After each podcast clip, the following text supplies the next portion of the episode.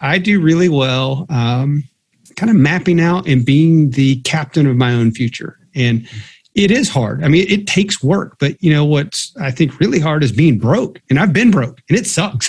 it's really hard, you know, just to be flat out broke and not be able to live the life you want to live. And while I'm doing this and you know, busting my tail to to put everything in order here is so that, you know, I can do what I want with who I want, relatively when I want, and enjoy the life that that I really see for my future.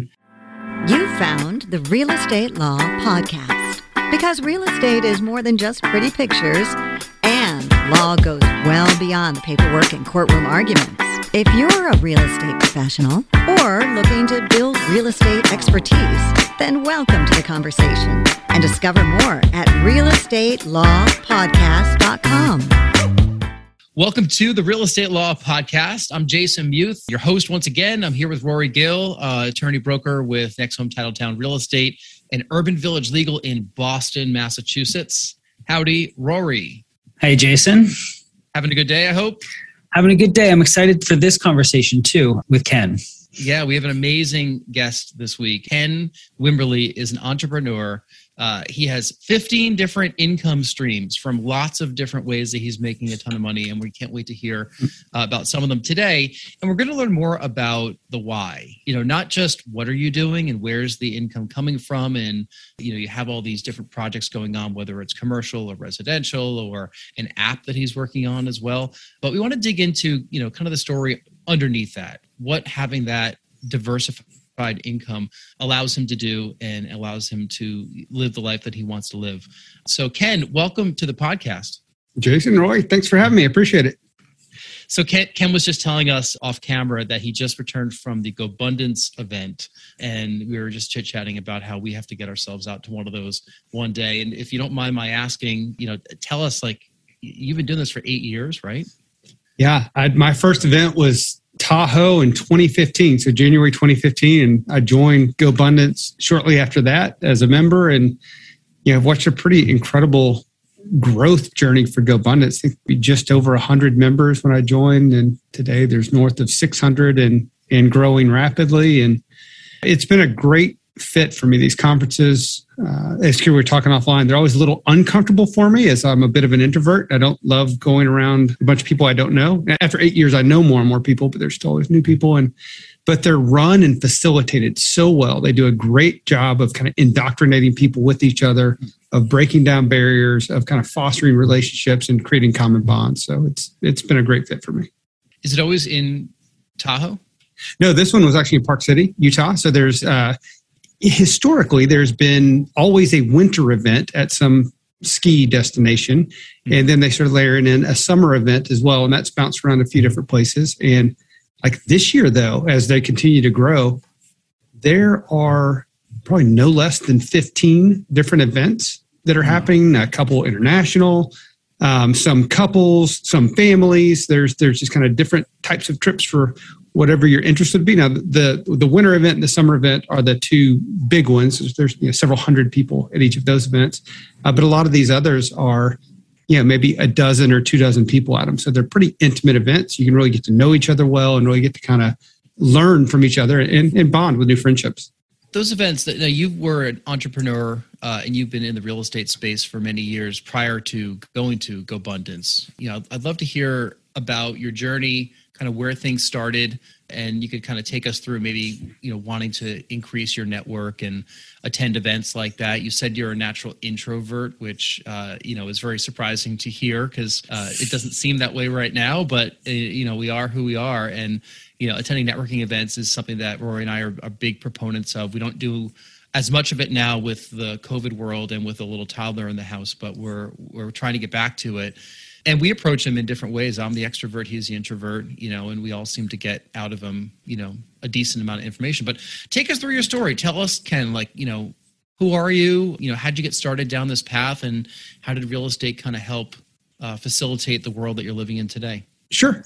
Yeah, I guess my entrepreneurial journey started initially with opened up a pizza restaurant. A few years out of college, right out of college, I was I joined the Navy in college, and then got out of the Navy, finished up college, and then worked as in the insurance and investment field for a few years. And as an employee, and you know, while doing that, I had worked as a pizza delivery driver in college at this restaurant that had phenomenal food and had kind of toyed with the idea of opening up one of those restaurants. Had been in, in contact with the, the founders, the owners of that restaurant. Eventually, my buddy and I, from one of my Navy buddies, and I decided we were going to open up a Parade's Pizza, and we are going to license the name, use the recipes, open it up. Our, our plan was to open up five locations and kind of refine systems, and then help the the family to create a franchise plan and, and take it out national was our plan. And but uh, reality was we didn't know shit, and we were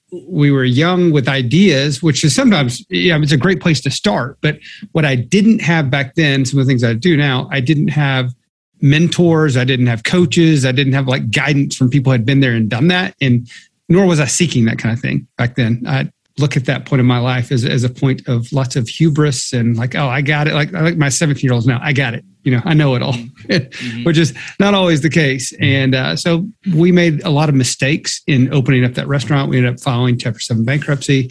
The real low point in in my life, in our lives. And it did at least get me out there swinging the bat, out there mm-hmm. doing it. And so from that, I stayed in the restaurant business for a year and, you know, that was just a grind as a general manager of another restaurant. And eventually it was eight months pregnant, or my wife was eight months pregnant with her first child. And I was like, I cannot be in this line of work with a new baby. I'll never see my child. And so I ended up from there launching my real estate career into the, the, the commercial real estate space.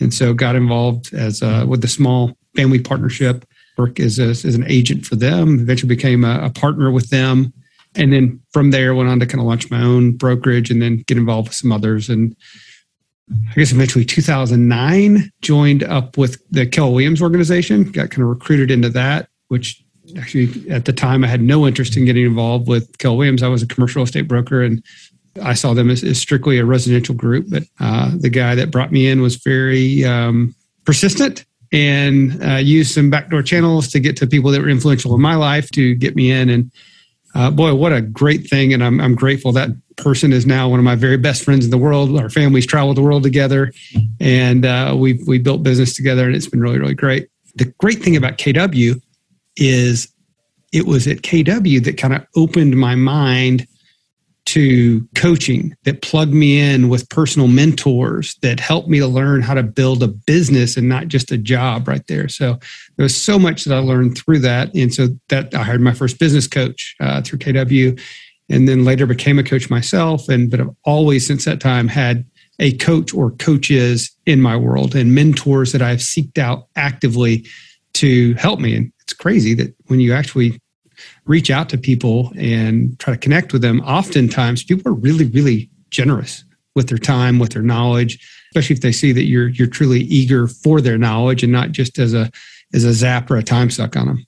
It just never ceases to amaze me how often coaching comes up on our podcast and how important it is to have mentors and people that have come before and people really do seem generous with their time. Um, I mean, like, can't imagine there's a single field that somebody's going to want to like keep all the information to themselves. Uh, I, I, think it's a bit of ego involved, right? Like, you know, mentors do like they, they like talking about themselves and the work they've done, and, and sometimes the mentees can. Uh, can benefit from that because a lot of times somebody yeah if somebody who likes to talk about themselves and their work and that's what happens at all these real estate networking events and financial freedom events that we've been to. I, bet GoBundance is is no different. There's probably a lot of people that they got to where they are because uh, they're not shy. The great thing about GoBundance is not only that there is just amazing amount of authenticity and transparency in the group. So it's not like people are up there. I'm so great because I've got this net worth, or I've got these businesses, or I've got these. It's quite the opposite. It's yeah, I've been able to accomplish this, and I've got all this baggage or I've got these issues or I'm struggling with this part of my world. What's really, really cool, there may be of the three of us, right? One of us may be really, really excelling in health and wellness. One of us may be really excelling in their financial part, one in their contribution, giving back to the world. And the three of us could get together and really help each other in those areas that we're excelling in, and we can lift each other up. And so that's the mm-hmm. cool thing about GoBundance is there's now hundreds of members and are there to help each other uh, to kind of get beyond the obstacles that are in front of them right there and, and kind of get to the next level of their life. So it's and it's interesting. GoBundance. Someone was just asking me today, you know, how I found it. And it was weird because I've been into adventure races since like 2012. I've, I've done 11 Tough Mudders and some Spartans and some other crazy stuff. And I actually saw a guy on Facebook a bunch of years ago, I guess 2014, and he had posted about doing a Spartan race. And I commented on his Facebook. I was like, hey, jerk, how about you know I love those things? You didn't even invite me to that. And he's like, oh my God. He said, uh, I did it with this group of guys, at, and it was some GoBundance guys. He said, you got to come join this group. They'd be right up your alley. That's kind of what brought me into the fold. Yeah. It's striking to note the um, the depth of your mentoring network that you have now in contrast to what it was when you entered in your first venture with the the pizza chain and you know what the outcomes are the different outcomes there um, you know did you embrace mentorship because of your experience with um, without having mentors when you had your first endeavor yeah for sure there was some of that to it and the other i think as i started to get a little bit older i started to realize what i didn't know it, it really started to show up. You, I, I, thought I knew so much when I was younger, and now I know how, how little I actually know about everything. And so I am actively seeking mentors, advisors, people that can help me in their life, and now people that I can help. It's, it's crazy. Now I'm able, you know, some of the most successful people I've met, I've been able to bring value into their world as well, and that is super rewarding to me. Um, and so, like, I'm, and I'm super intentional about this. I was just updating this morning because I haven't been great about using it probably the last half of the year, but I was just updating. I, I, have a list. I call my top 20 list, but really there's like 37 people on it right now.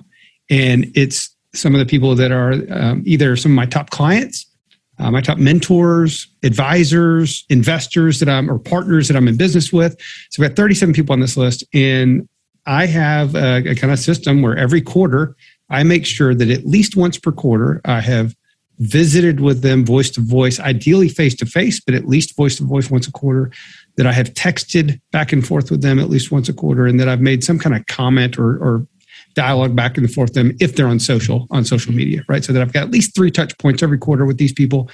Um, as much as any, you know, some people it's much more than that. I'm business partners with them. I see quite a bit, uh, but others, you know, if I don't create intentionality in it, it might go six months before I talk to them because that's just how life shows up sometimes. So, just a little way that I'm trying to create intentionality so that I don't let things slip through the cracks. Do you have like your own personal CRM system that allows you to log these these touch points? Yeah, I have a CRM that I've been using for oh god, I don't know when I started using it. Let's call it 2000, probably 12. I started using this one, maybe 11, and so I've been keeping up with it all since then even with personal contacts i mean you mentioned your um, some clients of yours are, are, part of this top 37 list which was top 20 at one point yeah I, get it i mean like you know there are people that we text with every day and then you miss a couple days or it's kind of slides down your text list and that's not right there when you open the app anymore and next thing you know you know you get a message from out of the blue or you decide to send a message and you realize that the last time that you corresponded was eight months prior you yeah know, it could have been somebody that you talked to all the time sure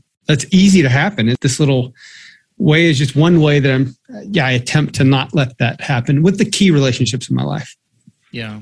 Well, you know, it sounds a lot, Rory, like like he's building a team, right? You know, we've talked about that a lot on this podcast with some some past guests, uh, and and it seems to come up frequently that it's important to surround yourself with a team of people all with complementary experiences. What do you have to say about that, Rory?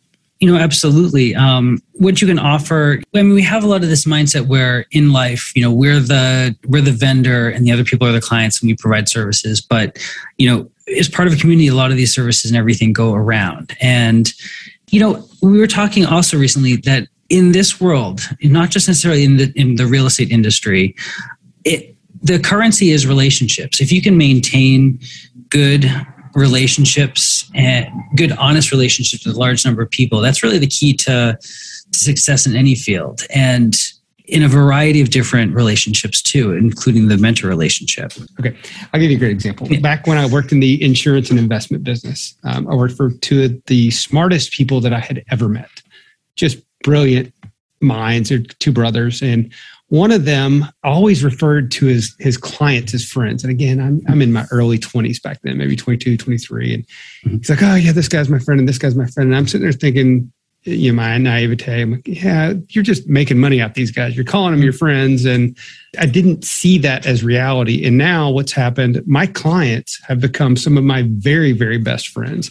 Some have become business partners. Some have become adventure racing friends with me just what happens it's it's that relationship starts maybe from a business relationship and it evolves. Mm-hmm. you find similarities you find things that you know family uh, ways to kind of you find alignments in different parts of the world and uh, or different parts of your life. And for me next thing you know it's like we've been friends for a decade.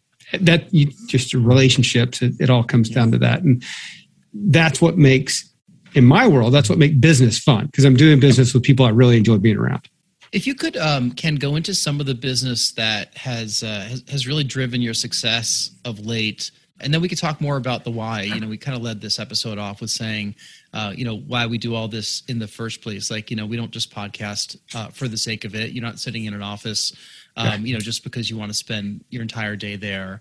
Uh, you know, we're doing this for freedom in our lives, and you know, to uh, to feed our families, but also to you know to be able to wisely use our time.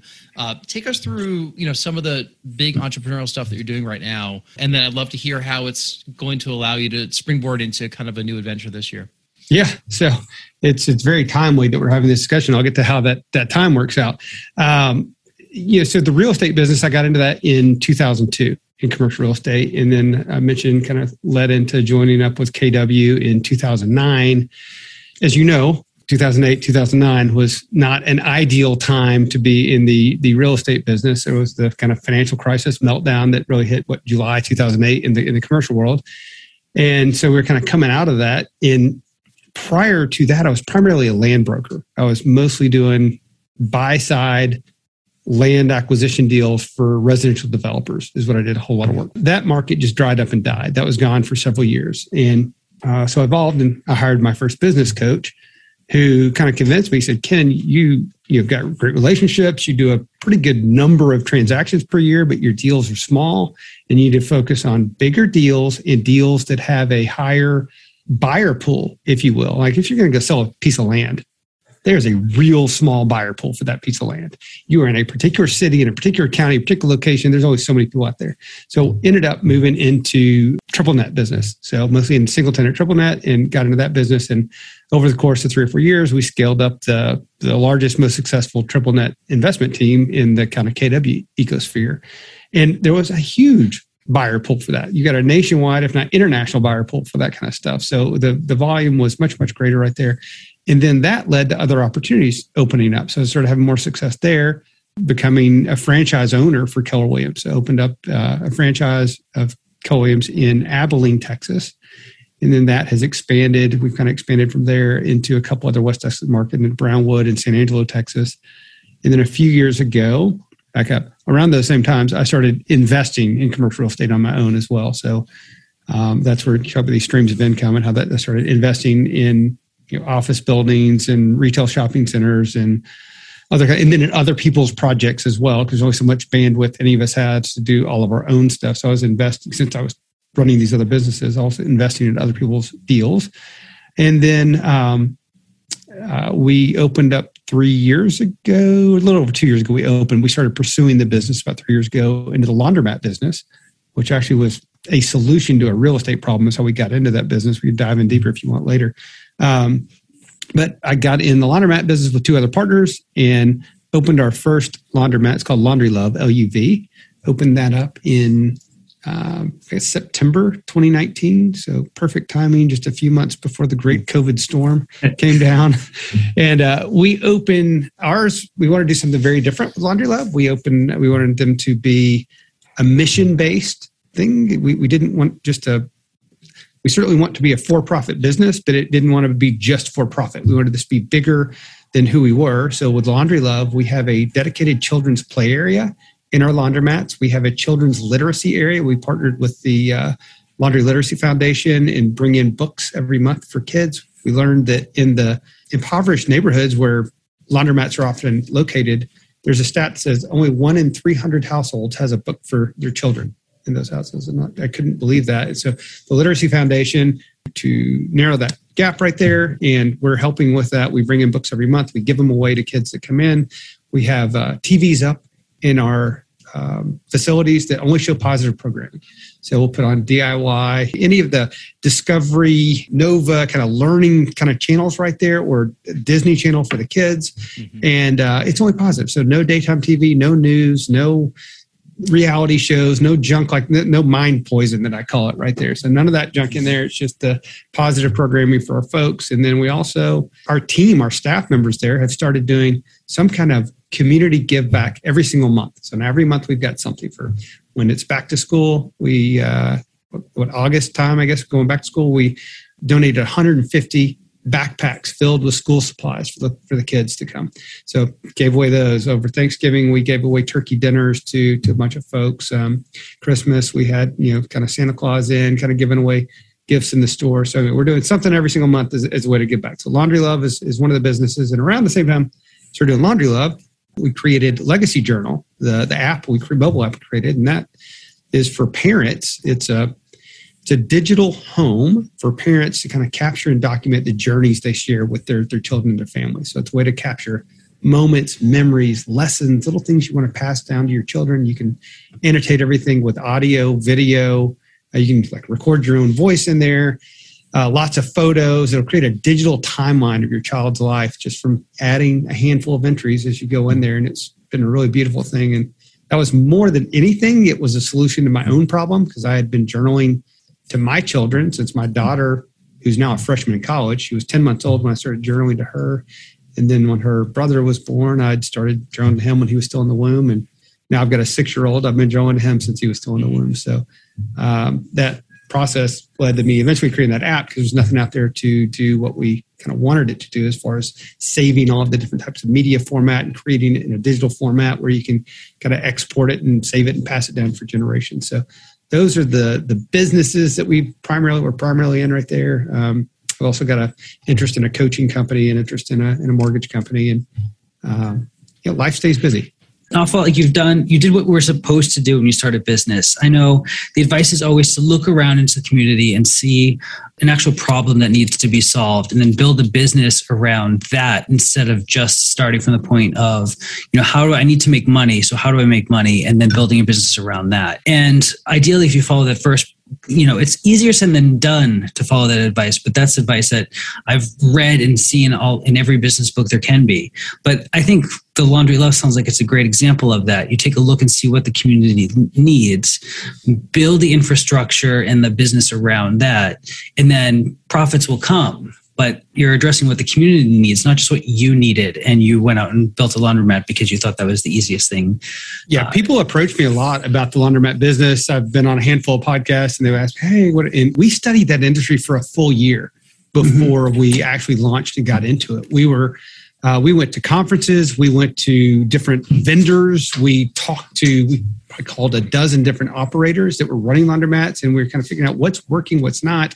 Uh, what would you do differently? We talked to a handful of people that were in it that got out of it, and uh, we really did a lot of homework before we we we dove into that. And then when we did dive into it, I think we did it right. There were three of us with kind of from different backgrounds, different parts of the world, and actually we hired a designer to come in and kind of design our place with color palettes and everything. It's a, when you go to our laundromat, people come in, they're like, oh my goodness, this is the nicest laundromat I've ever been in. And they feel at home. Uh, operating partner is incredible about teaching our our staff members to you know welcome the people that come in to welcome often you know they're not welcomed when they come into place they're yeah. they're kind of you know scoffed at or stepped on and and uh, when you come into laundry luv you're welcome you're helped we're carrying your laundry we're helping you in and out with things and uh, you're treated like you know a respectful human being and so yeah. it's been really rewarding to hear the stories that kind of keep coming. We've, we've been featured in some uh, you know news articles and even on, TV for some things that our, our staff members have done. It's been pretty impressive. It shows the humanity behind the business, you know, and in a lot of real estate businesses, you know, we're dealing with tenants, right? Uh, and infrequently, you know, people that are tenants are paying the owner's mortgage they're a long-term tenant in, in most situations unless yeah. you own it outright in the laundry world i imagine the demographics are you know kind of on the lower side in terms of income you know but it certainly doesn't mean that they should be on the lower side of of treating people with dignity and respect and i think the 100%. landlords are the ones that also uh, treat tenants well treat them like they'd want to be treated uh, you know put the humanity into the business and as you've described you know your business like i've i've not seen we've been fortunate enough that we have laundry in you know where we've lived for for quite some time but not everyone has that. You know identified a need in a community where people need to go somewhere and do laundry. And laundry is such a it's such a personal thing right? You're washing your clothing. Like this is yep. what you wear right? So there should be a element of humanity to it. Yeah. For sure. And here so here's the cool thing because you just mentioned um, that we're just now really starting to tap into on this other side.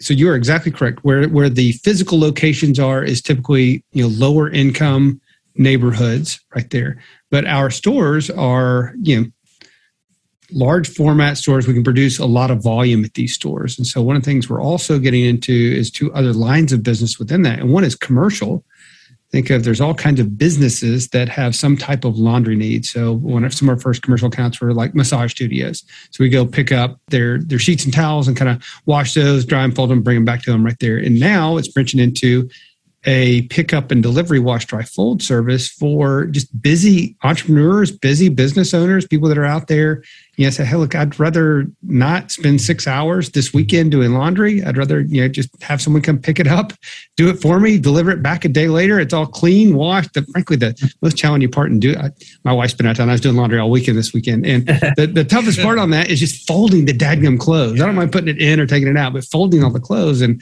so if I can have someone do all that for me and drop it off at my door, even better. So that's a, a whole other market to, to start getting into there identified like you know another income stream from another income level you know people that actually have the money to spend to have somebody do their laundry for them and yeah you know i, I know that when i started sending my shirts out to get laundered this one actually i washed here but you know most uh, dress shirts and everything I don't know. I made the decision many years ago. I'm like, it's just, it's not worth my time to, you know, launder it and then iron it. Like, yeah. you know, I'll pay somebody a couple bucks to do it every time and it, it's a savings of time. And then time is super valuable for all of us. So for sure. that makes sense. I was going to ask you something and i've already has a question but you know let me let me throw a legal question in here since we are talking real estate law. You know what are for people who are listening to this saying i need to get into the uh, laundry business or business like that what are some particular legal things that you encountered along the way? Some maybe that you expected and, and maybe one or two that you didn't. Let's see. There's always little issues like trademark if I were going to do any business, whether it's laundromat or any business right now, and I've made this mistake in a couple of things. You know, one is is domain name. Looking, can can I go get the domain domain name set up here? But domain name does not equal trademark. That's for dadgum sure right there. So then mm-hmm. it's it's looking up, you know, trademark, service mark, doing some homework up front, spend a little bit of money up front to make sure that you don't go have to spend a lot more money down the road to try to go solve a problem like that. I think that's one of the the biggest right there. And then entity formation kind of really looking at, at what type of, of entity you want to set up. I, I just legacy journal. I we originally set up as a, a Delaware LLC, and then you know two years later converted to a Delaware C corp. It's just a whole other load of money and time and effort to go convert to a C corp because that's the way that I learned that if you have these tech businesses that one day have an exit, most investors want a Delaware C corp right there. So uh, legal structure is another really important one, and then you know like with any LLC let's kind of typically what I use for almost everything except for this this other thing is an LLC doc is you know having your operating agreements squared away with what you can and can't do, your authority to act on behalf of the entity, your your buyout rights in the event that you have a partner that maybe you got a disagreement with and things aren't going well with. I think that little things like that are really important to address up front in in your docs. That's a great point. Um, and that applies to almost any endeavor to make sure that you're you're on the same page with your co-investors.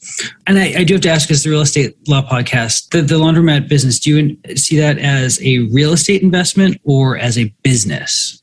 Yes, like I mentioned, it was originally a a uh, solution to a real estate problem. And what I meant by that was we were buying a shopping center. So we, me and one of my two partners in the laundromat were uh, purchasing a shopping center. In the center, it was roughly 50,000 feet and it had about 16, 18,000 square feet of vacancy in the center. And we're trying to figure, okay, what do we do? We're, we're calling on different tenants and thinking, what can we do to backfill that vacancy? Who is an ideal tenant for it? And ran into a laundromat group at a, at a conference. I got a lot of, at least I used to go to a lot of real estate conferences ran into this laundromat group and pitched the center to him. And he said, look, send me the details. We'll take a look at it. So I did. And a couple weeks later, he got back to me and said, Ken, you've got the perfect location for a laundromat. I said, "Your, I mean, demographics are ideal for this. Traffic counts are great. You really do have a great location." Uh, would come to find out, he was not an operator. He was uh, he worked for an equipment manufacturer.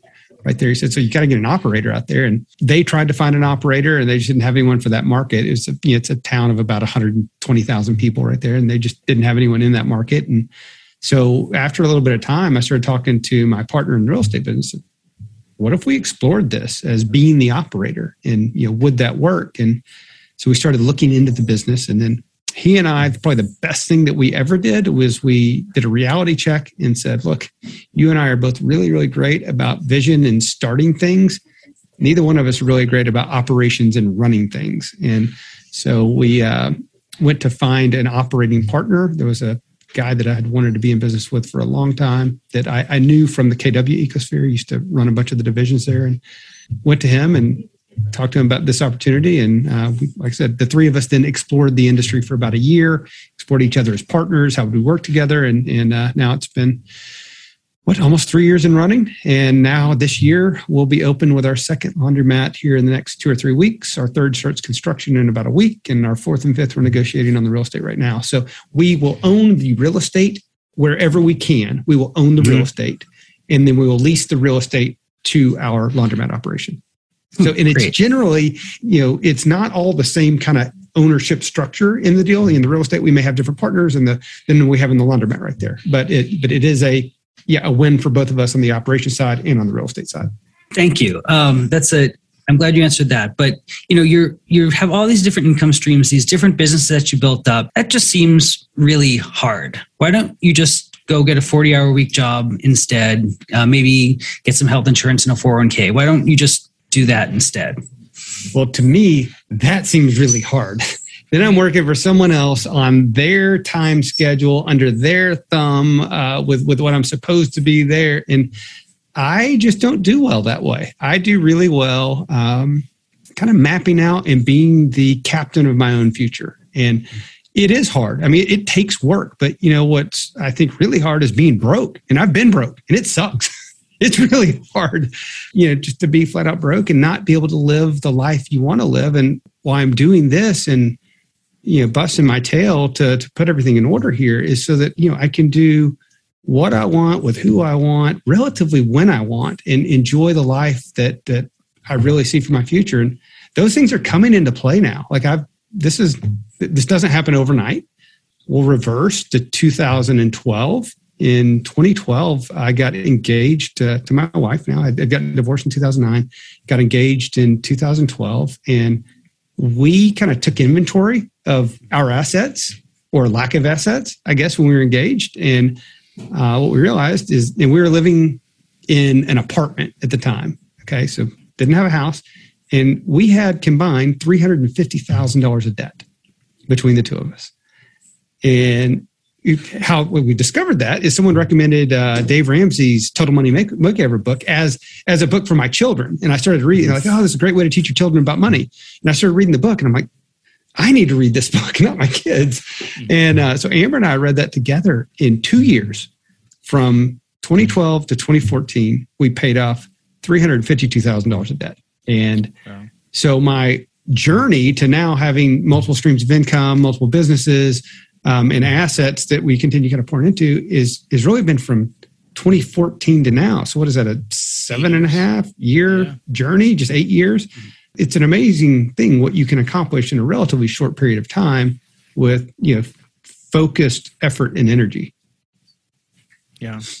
Do you, you look at some of where you are right now and, and say, boy, I wish I knew this 20 years ago? And, you know, do you feel like you've lost time because a lot of this you've discovered over the past seven, eight years? Or do you think that the evolution of your life and career has led to this point that you needed to go through all those other things to make it to where you are now? Yeah, I, I try not to live life with regret or wish I would have in, in anything right there. And uh, to your latter point right there, if had I not gone through the certain path, it might not be here today. You know, I, I can point to at least three different paths that I could have taken that I may have been 5x or 10x further right now had I taken those paths right there. But you know, I, I'm so happy with the place I am I'm at right now that um, it's the right path for me. Yeah. And that kind of leads into like, you know, why we're doing this all in the first place. I mean, obviously if you had to make an inflection a few years ago and pay down all that debt, that's an obvious why. You know, you want to be out of the apartment, you want to be out of debt. Um, you know, but where where has this uh, success in your you know many endeavors? Where has that led? Like, what opportunity do you have right now that you don't think you would have had otherwise?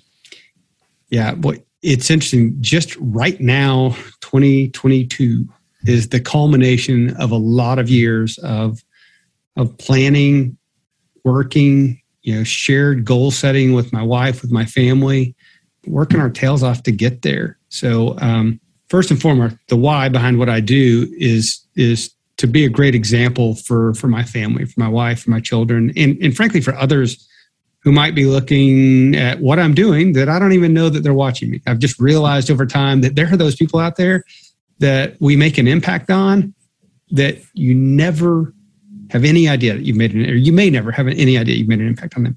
And that impact can be a really positive impact. It can be a really negative impact. And so I'm trying to be as positive of an impact I can, first to my family, and then second to, to any others that are out there. Um, but with my family, we've been planning, we used to have a family ranch um, owned by a big family partnership, and there were like 17 different partners in it. And we sold that maybe eight, nine years ago. And that was one of the saddest days for me when we sold that. We'd only owned it for maybe eight or ten years, so it wasn't it wasn't like a long. It wasn't in the family for generations or anything. We owned it for a, a, short period of time, but it was my first exposure in on, into the, the ranch life and the recreational, just hunting, fishing, enjoying nature and connecting out there, and I loved it. My my kids were kind of raised out there for a bunch of years, and we were out there all the time. And so we sold that. I was very sad and since that day, I've been kind of you know focused on one day buying our own family ranch and uh, just Friday. So as, as this is recorded, four days ago, three days ago, mm-hmm. we closed on a 300 acre ranch with uh, with another family uh, of ours. We kind of went in together, or family friend of ours, and um, we now own 300 acres in in Texas and just beautiful land, rolling hills, lots of deer and turkey and wildlife out there. And there's a pond. We're going to build a bigger pond, and uh, it's just going to be a bay, a place to relax, to commune with nature, to connect, and uh, you know, get to enjoy more of what I really love. And at the same time, so I've been planning a one-year RV trip. And I've been planning this since 2015. In 2015, when Amber was pregnant with our six-year-old now, so she was pregnant with him, uh, we took the older kids and uh, and the dog and me and Amber, and we went to uh, on a national park tour. We went to Rocky Mountain National Park in Colorado. Then we headed up to Cheyenne, Wyoming. We got the Cheyenne Rodeo, and then we went up to uh, Moran, Wyoming, and we went to Grand Teton National Park and Yellowstone National Park. And it was life changing for me to be mm-hmm. up there with that much life, that much wilderness, that just it was amazing. We took hikes every day and just explored, saw more wildlife than I've ever seen. And I was like, all right, this, I need more of this. And so we've been planning since that time to one day purchase an RV and do a one year tour, just hitting national parks and going and seeing beautiful parts of America. And so we actually pick up the RV in two weeks and the plan was to start that tour in August, but now that we have a ranch, we're pivoting the, the, we're pivoting the plans a little bit. We're still going to definitely be taking the RV out on lots of, of, of tours and trips and going and seeing people in national parks around. But we're also going to be coming back so that we can okay. spend time at, at our ranch and, and, just enjoy that as well. So mm-hmm. it's so the answer on why do you do it? This it, it's the freedom to go and do the things that we want to do to see the people we want to spend time with, to, to foster friendships, and and and now now we've set up our world where we can do most of this as long as we've got a computer and a phone. Can handle most of this business on the road. So um, that's kind of a, another answer to why we endure the complexity, and it is complexity. So don't get me wrong; it, it mm-hmm. is there is complexity to it. There is stress to it. There's all that stuff, but it's also it's it's a lot of fun. It's a lot of fun. Well, congratulations on realizing a lot of the why um, this year, and I hope that you know. I, I, just hope that you enjoy every minute of it. Minute of it this year. I promise you, we will. Thank you. you know, you know, uh, hearing this also, uh, you know, we're here in Boston, and real estate is a precious commodity. I mean, everywhere it is, but yeah. you know, postage stamp real estate here is kind of the world we live in. So 300 acres seems unfathomable to a lot of the uh, city dwellers like us and people that are listening to this podcast. But I just couldn't even imagine where to start, you know, with 300 acres. Well, come on out and I'll show you around. You can imagine it then. so the RV tour, like, what, where's the kind of the where are the far reaches of that? Are you planning to come up our way into New England or into the Pacific Northwest, or what's? what's so actually, the first place on our list was uh, Acadia. So oh, to kind of come up and, and hit mm-hmm. that area up there. up there. And then uh, we're going to plan on doing so.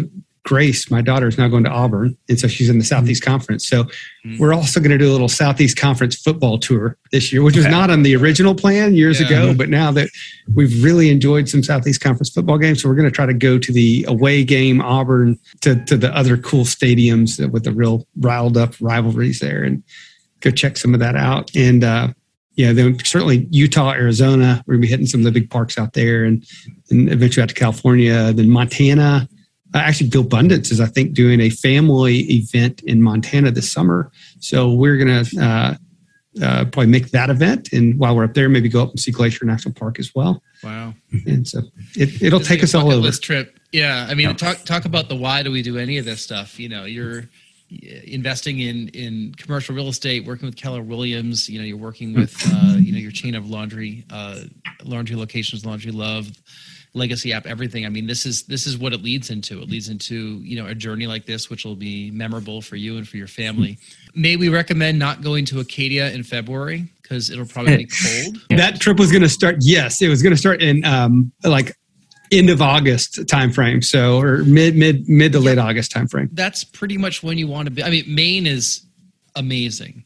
It's you know it's vacation land. I mean like literally that's the the nickname right rory? Vacation land? And their old license plate yes Yep. Yeah, yeah, yeah. So we did it. We've done a couple road trips ourselves, but like we did a road trip up into um, Atlantic Canada many years ago. Oh yeah. And and Rory made me camp, like actually camp, like on the ground. I'm not the biggest fan of that, but uh, we did that a couple places. Didn't we do that outside Acadia? Uh, we we stopped into Acadia on the way up there, and then um, I made you camp for the first time in a tent in Fundy National Park in Canada, with beautiful outlooks over the cliff over the ocean. And I just don't think you're impressed because you had to sleep on the on the ground.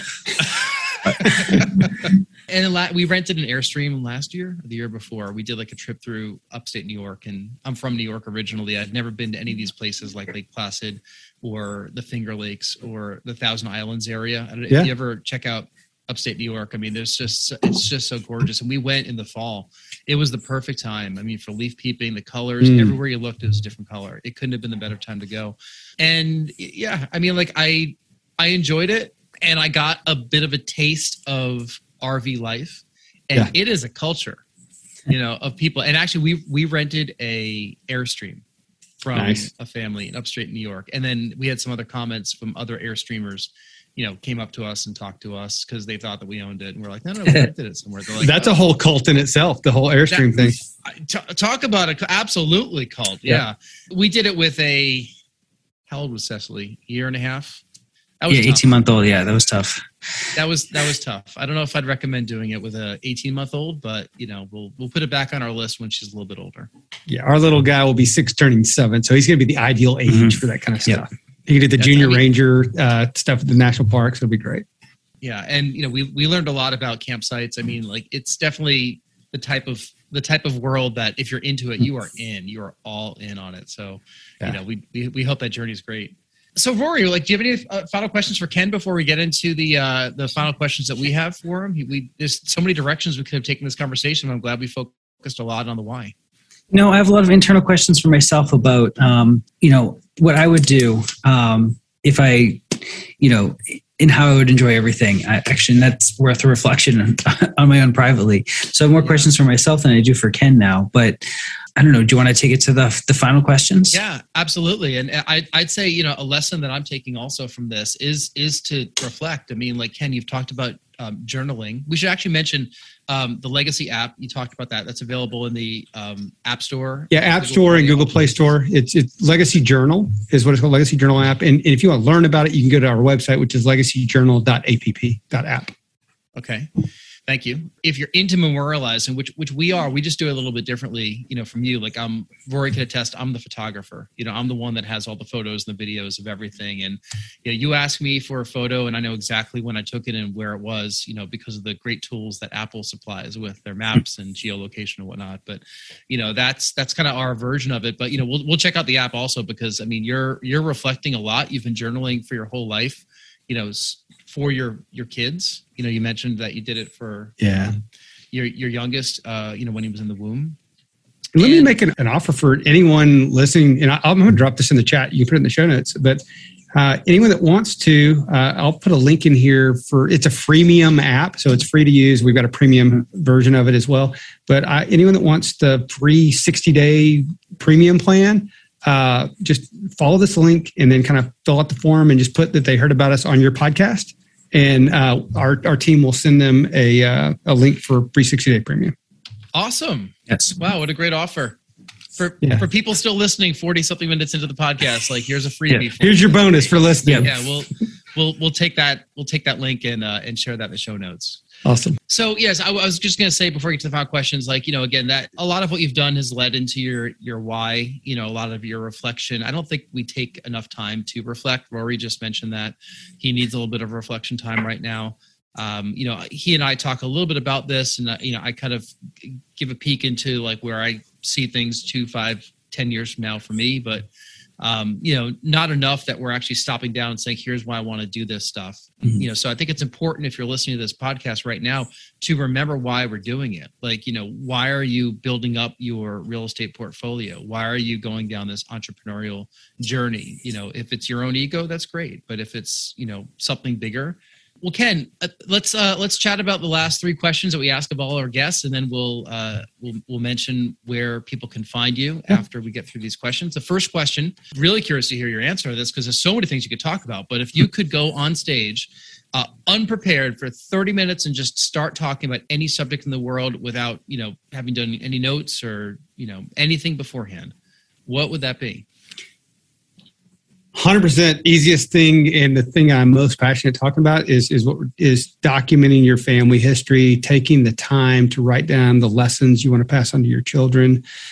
To i've had so many people that i know that have you know they're that i know or know of that their lives have been cut short and that their children and family members uh, are left with with just the memories. And for those that you know take a little bit of time to give the example if you're diagnosed with cancer and you got six months to live, it's almost the greatest gift you could ever be given, right? Because you got six months to prepare. You're going to write the letter to your daughter when at her wedding. You're going to write the graduation letters. You're going to take the time and you're going to prepare for that. But none of us, most of us, aren't given that gift of knowing with a six month timeline. So for any of us to take the time and just write down the things that happen, write down the good, the bad, the the happy, the sad. Just write down a few things. It doesn't have to be every single thing. If you, if you do everything, it means nothing. But if you write down a few of the the moments right there, it will be the most cherished thing your family will ever have upon you know, when, when, you're gone. So I could talk about that for days, actually. So that would be my my I guess uh, my, my talk to get up on stage.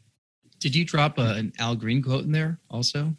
I don't Times know. are good or bad, happy or sad. Let's stay together. Maybe I did. Yeah. Love it. Excellent. Classic soul. Number two, what tell us something that happened early on in your life or career that impacts the way that you're working today.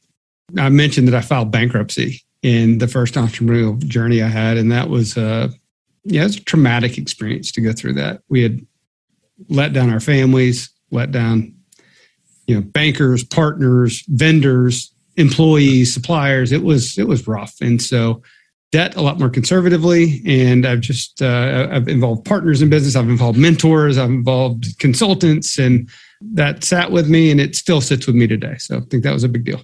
Do you think that you take that to some of the people that are searching for advice now? I mean, now that you're on both sides of the coin, you still have mentors, but there's probably people that you're mentoring Like, is that a lesson that you? That you Well, yeah, and someone asked me the other day, uh, someone who had also filed bankruptcy. Fact, another we were talking, and uh, the, the other answer is you, know, you think you hear that bankruptcy stays with you for seven years. It stays with you a lot longer than that. I'm telling you. So, um, if you can, and there are ways to avoid it, ways to work things out. Ways I, it felt to me like I was in a black hole at the time. So we did it and pulled the trigger.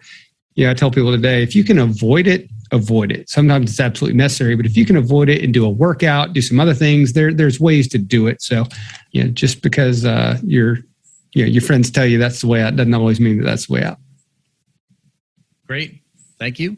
And third question we have: What are you listening to, or reading, or, or watching these days? Could be anything. Listening to uh, one of the podcasts I listen to real frequently right now. And frankly, I don't watch the news. So the way I get a lot of the news is uh, the All In podcast. Mm-hmm. Chamath Palihapitiya, David Sacks, David Friedberg, and, and Jason Calacanis. Those guys are all quite smart, and uh, I listen to them, get a lot of news updates from them. Reading, or I guess watching Yellowstone in 1883. I've become a crack addict with those shows right there. I'm not surprised by that, based on where your to be. yeah. so those have been great. And Yeah. then uh, reading, I'll give you one of my absolute favorite books, and then I'm going to give you a book that uh, I think Rory needs. Um, absolute favorite, Kelly Flanagan, Lovable. This book uh, speaks to my soul. It'll make you tear up. It'll make you cry. It'll make you realize um, that you're worthy no matter what. Okay, so really, really great book. And then another, give me two seconds, Rory, and I've got one for you. All right. Love, lovable. I haven't. Rory, have you heard of that? I have not. I have no. not heard of it. Yeah, nothing like a good tearjerker. It'll be a good beach reading book. You know, for people that are listening to this, looking for the next thing. With some sunglasses. Yeah. Unfortunately, I have too many bookshelves. So the other one is this. It's called The Dream Machine. The Dream Machine by Dane Espegard. Okay. This very much gets to what we're talking about to kind of planning out what are the things that are important to your future that you really want to do and mapping it out uh, with the dreams that you have, that your wife has, that your your children have, and kind of mapping that out. And that's kind of the why for what you're doing, things going forward. Why? So that I can go accomplish these dreams that I have that I want to do, whether it's places to visit, people to see, experiences to experience in your life. So uh, those are a couple that I'd recommend right now. Thank you. I just put that in my cart on my other screen right here. So thank you. Awesome. Alrighty. Well, Ken, we really appreciate your time today. Uh, thank you so much for appearing on the podcast. You know, I one other thing I should mention. You know, Keller Williams and Ken Wimberly also share uh, initials. Maybe that's why you joined Keller Williams so many years ago. It could have been destiny. Something special about the KW. Yeah. so, Ken, where where's the easiest place people can find you uh, if they want to reach out to you and say hi or learn more about you and your journey and your work? 100%. Uh, so, our two websites first uh, legacyoflove.app and I'm sorry, legacyjournal.app. Legacy of Love will take you there. Legacyjournal.app and Laundry Luv, L U V, laundryluv.com. So, you kind of learn about our, our two primary businesses and missions that we have right there. Uh, I am on Facebook, Instagram, LinkedIn. Uh, Facebook probably is the most frequent that I use, and I don't use it super frequently, but I'm on there at least a couple times a week. And um, and then, like, if someone wanted to just get in touch with me direct, you feel free to email me, ken at legacyoflove.app. So, Legacy of Love is our corporate name. So, legacyoflove.app. And Rory, what if people want to reach out to you? How do they find you? Um, easy to find. Uh, take a look for me at Next Home Titletown, nexthometitletown.com or Urban Village Legal, urbanvillagelegal.com. All right. So many lessons, Ken. Thank you so much for taking some time and, and spending it with us here at the Real Estate Law Podcast. I'm sure we could talk forever. We'll have to have you back uh, to hear about your journey.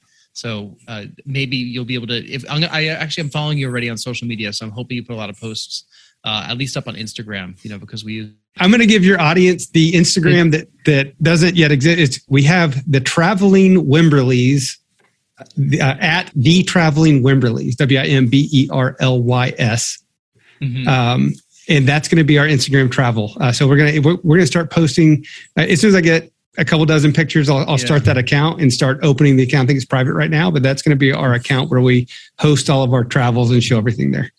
And next thing you know, you're going to have thousands of followers, become Instagram influencers, and you know it'll be your 16th revenue stream. And, and there it is.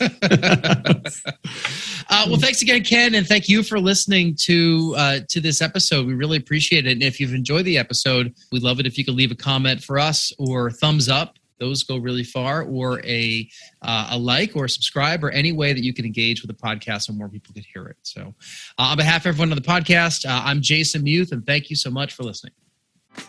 This has been the Real Estate Law Podcast. Because real estate is more than just pretty pictures, and law goes well beyond the paperwork and courtroom arguments.